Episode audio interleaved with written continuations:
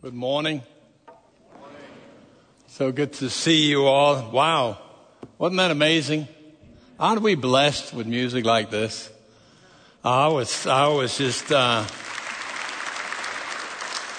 I guess I was transported to the throne room where we all going to sing to the King of Glory. Hallelujah, hallelujah.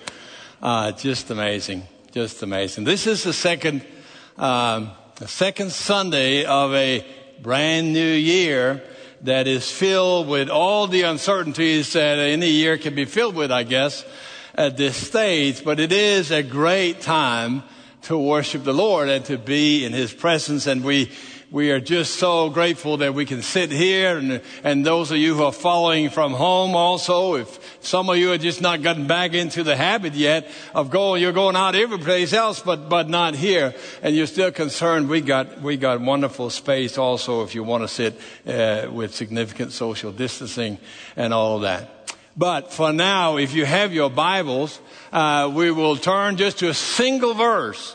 Uh, we're in a series about faith uh, this uh, this month, and uh, it's in Second Thessalonians, and it's just in chapter one. So once you have found that, but let's talk for a second. We're still at the threshold, right, of a brand new year, second Sunday in, so to speak, of a, a year of 365 days. So we, many of us, I'm sure, have made resolutions, and quite a few of them relate to, you know, weight loss, or going to be on that treadmill more, or you know, I'm going to be more careful with money, or invest right, you know, whatever kind of mo- many people do for these things. But how about some significant kind of faith goals and faith resolutions, uh, like. Uh, who do you want to pray for in a particular way this year?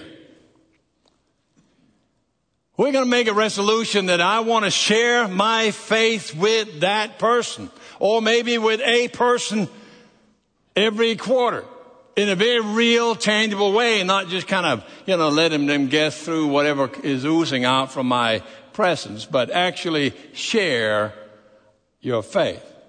Or, or how, how much time you want to spend with God every week and in His Word every week. Just some tangible goals like that at this, this time. And, and what would it look like if God did a major work at First Baptist Church of Lewisville? What, what is it that you would love to see Him do? And, and how would you need to engage that?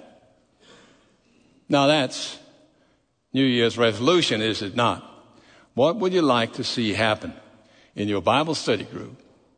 In fact, if we meet again uh, a year from now and looking back, what would we like to see be the reality of the last Sunday of 2022? I think Paul had some of these kinds of things in mind in, in some way or another when we read this verse. Here's, here's a year that before us, and Paul was speaking to a young church that had, that just been started, probably a, a little church. You can read about it in, in uh, chapter 17 of the book of Acts.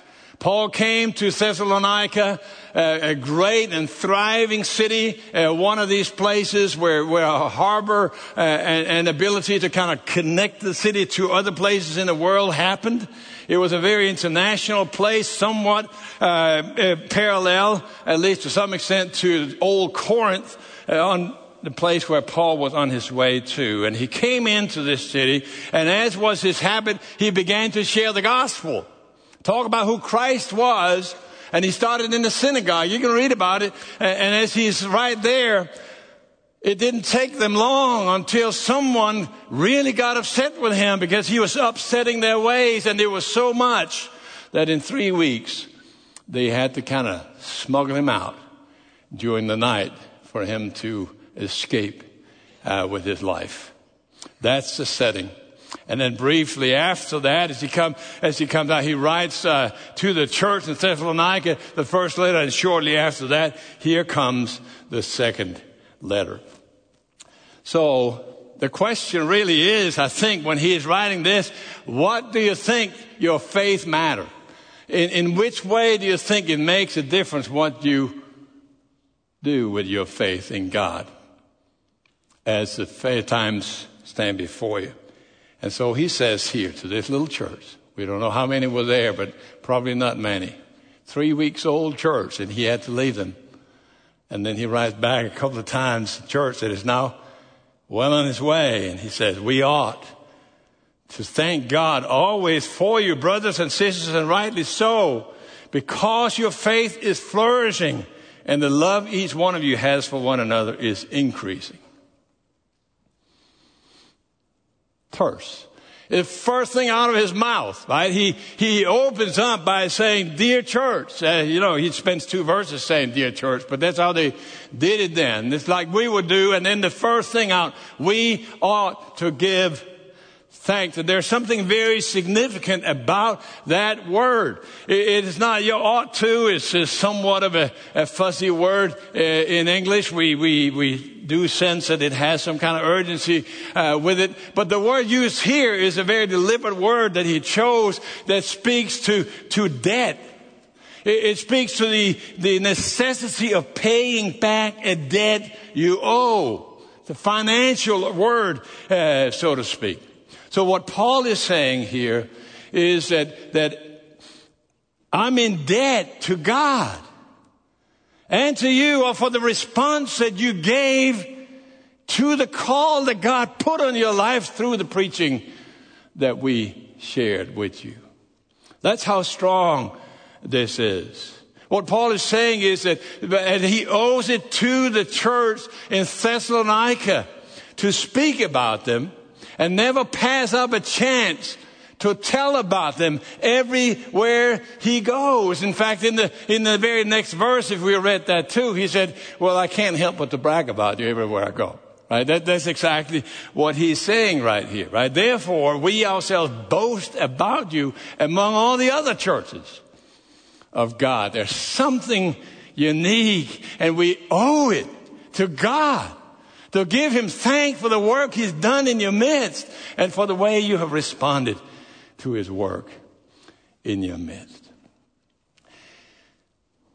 Faith that grows or flourishes is a faith that recognizes God's work in our midst, friends. Can, can we remember this? And, and, just think about it this way that, that, that, that faith that flourishes, faith that grows will change the way you think and talk about God and about His church and about this church also. Think about it.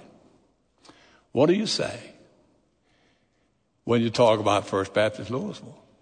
What are the words that are coming out? Somebody express, well, you know, we're not all we could. But how many good things are there not to focus on? How much is not right? How much is not amazing? I can't but help to to brag about you, like a, like a dad that can't help but to talk up his family and his kids and his life in their midst. Think about this. We ought to give thanks to God always because your faith is flourishing. Flourishing faith has impact on the way we talk.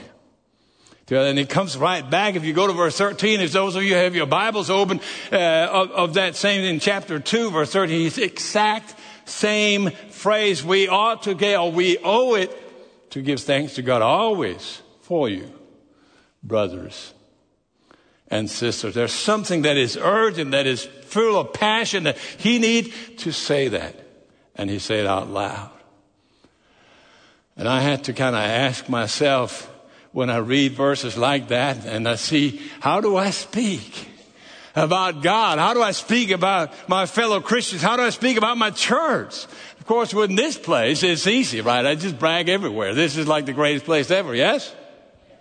Two of you think so? Come on. Yes. And you at home in living rooms also that wish you were here, you say, yes. That's exactly what we see. So when faith increases, it will change the way we are filled with gratitude and the way we speak. Now, now look at it here again a little bit. There's something special when that happens when faith grows. It'll not only change the way you think and, and speak, it, it, it defines a certain kind of, of faith. It's not always easy to define that. When, when I say faith, you probably hear a hundred different things. That's just how it is. We have our own understanding of what that word is. And it can be high, hard to find for some people. Faith has to do with kind of somewhat of a self-hypnosis of sorts that, that, that, you know, like they used to have when they were walking on, on red hot iron or on glow, you know, burning coals with bare feet, um, and to express their faith. You, you've read about some of those kinds of things. And, and people sometimes relegate it to that, to other people. Faith has to do with, with really, really, really believing in something that may not be true. But if we really, really, really believe it, maybe it becomes true. No. That's not the kind of faith that Jesus inspires even at all. The more, some of them will say the more incredible things we can, we can believe in, the greater faith I have. No. Jesus could not be further uh, from that in the kind of faith that he inspires. What he inspires is, is a faith that, that trusts God. If we had, had, had been, been uh, able to kind of generate a reality simply by believing it into being, we would have missed the point. It would, we would have been better off without it. Instead, what we see now, if you trust God, we believe in a new reality that God has put in place. And we can see that through our faith in God. Don't, don't confuse these things. The faith that Jesus inspired was the kind of faith that, that made the reformer stand firm in the midst of incredible odds. Everybody, the whole church and everyone else was against them, but they stood firm. Uh, the kind of faith that Jesus inspired is the faith that allows martyrs to not bend away from their confession when they're threatened with their very lives. That's what you see. The kind of faith that Jesus uh, inspires is the kind of faith that makes things through the Spirit of Christ uh, visible that was not visible earlier, things that are now knowable that were not knowable other uh, before because of what Christ has done and is doing, even in our lives today. The faith that Jesus talks about is a faith that, that gets its power from on high for the faith down here below. Can I put it in different words? A faith that can flourish is a faith that is willing to bet its life that God speaks the truth. That His word can be trusted. Even when it runs contrary to what everybody around us are saying, we trust God. And if you think that's a new thing, it's more difficult today than it was then. Uh huh. Look at Thessalonica. Paul was there three weeks. He went to the synagogue, the place where you thought at least he could get a hearing. And in three weeks, he had to leave, smuggled out by night, because what he said was not acceptable. But he was trusting God. It was not a whole lot different when he got to Corinth later on and, and their whole system of, of social life and what they had with their patrons and their clients and all these things suddenly were circumvented by the gospel that says there cannot be any high or low in the kingdom of God. Some are saying, oh, they, you know, all this stuff with faith is, is okay.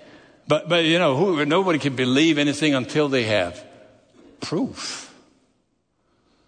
And we, we know that on all levels, don't we? I mean, you know, you got these half studied kind of know it alls that cross their arms and say, you know, can you show it to me scientifically? As if, an empirical scientific method was the only instrument that could measure truth. Uh, we know it uh, from people who are, who are just kind of uh, full of joy of, of, their only kind of personal benefit, and they say, "Well, you know, proof is in the pudding. What do I get out of it?" As if comfortability and personal enjoyment ever gave life meaning. Cause as Christians say, well, we gotta be realistic. We haven't done it before. Where's the proof that this can actually happen? As if God did not have greater opportunity and greater vision than we do.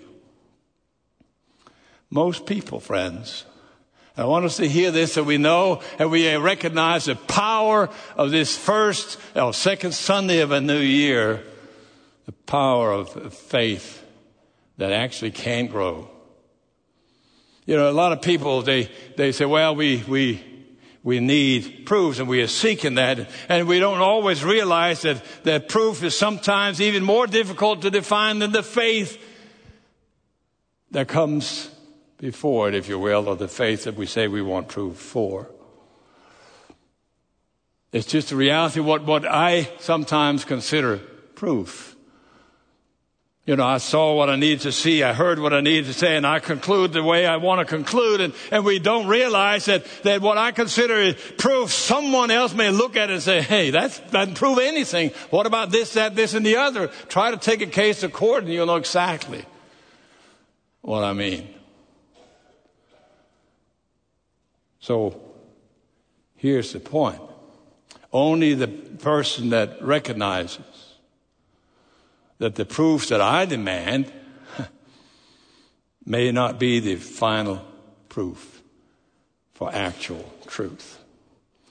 That proof is revealed through Jesus Christ. You will see it when you give up your own little narrow definition of what that means.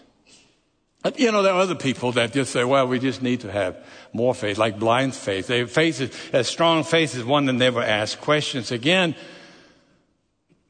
that is far from the kind of faith that Jesus inspires. Blind faith says yes, even if every evidence in the world says no, whereas Christian faith says yes because God says yes, because God's word says yes, because God's spirit affirms what we say. That's the difference.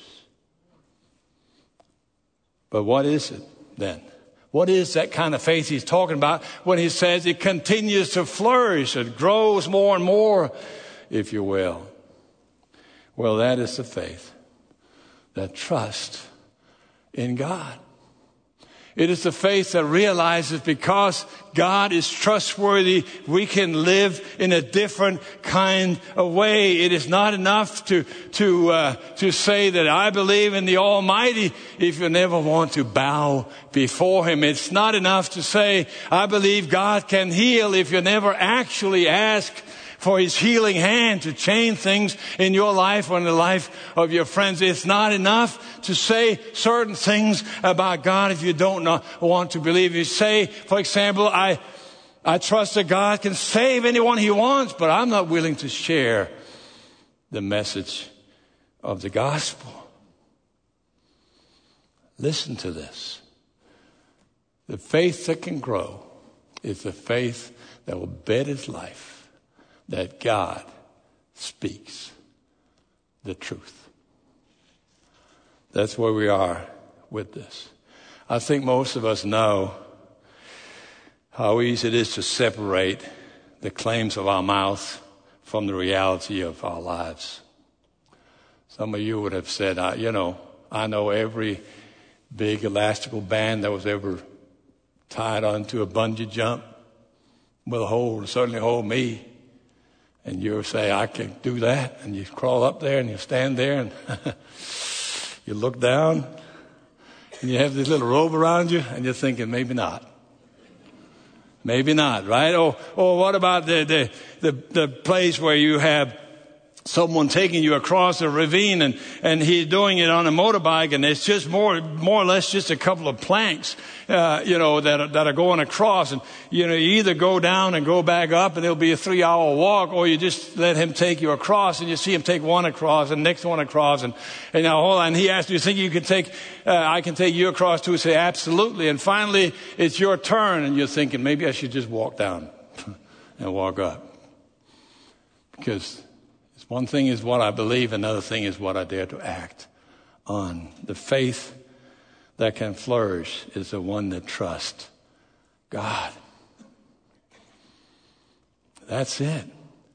And Christian churches, friends, that see God's hands are like this.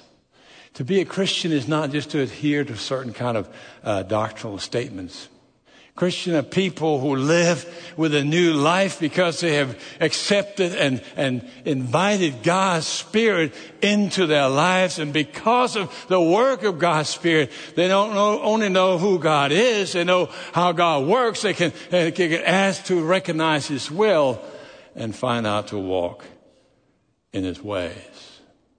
The faith that can grow is the faith that betters life on the conviction that God speaks the truth. You can trust what He says. You know, uh, that word right there is intriguing where it says, uh, your faith is flourishing or increasing, depending or growing, depending on the translation you have. The word is one of these strong words. It means hyper growth hyper if you want to learn a little bit of Greek. Some of you can say hyperauxano. If you're doing Greek more, it would be hyperauxano, right? So it means to grow in a hyper kind of way, abundant growth, extraordinary growth. And then there's the form in which it's put, the grammatical form speaks not just to a jumping to a next step, but it speaks to an ongoing process the faith that continues to grow more and more and more. It's quite a deliberate way of putting it and a very choice word to use.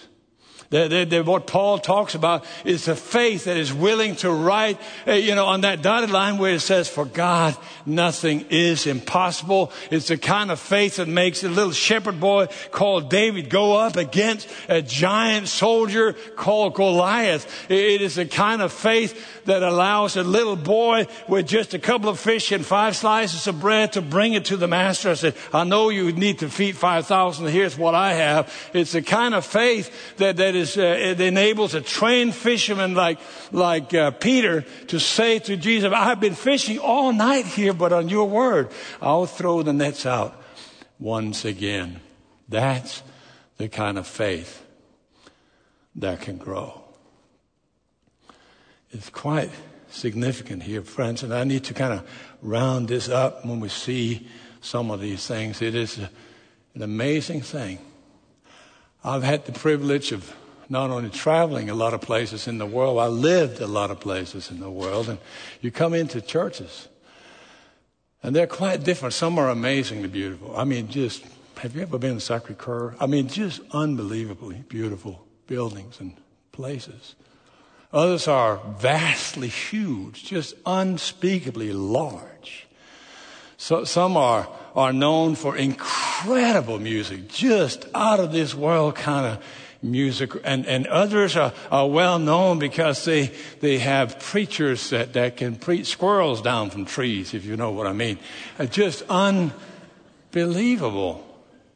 But when you walk into a church, where you're always, already in the hallway, senses, here's faith.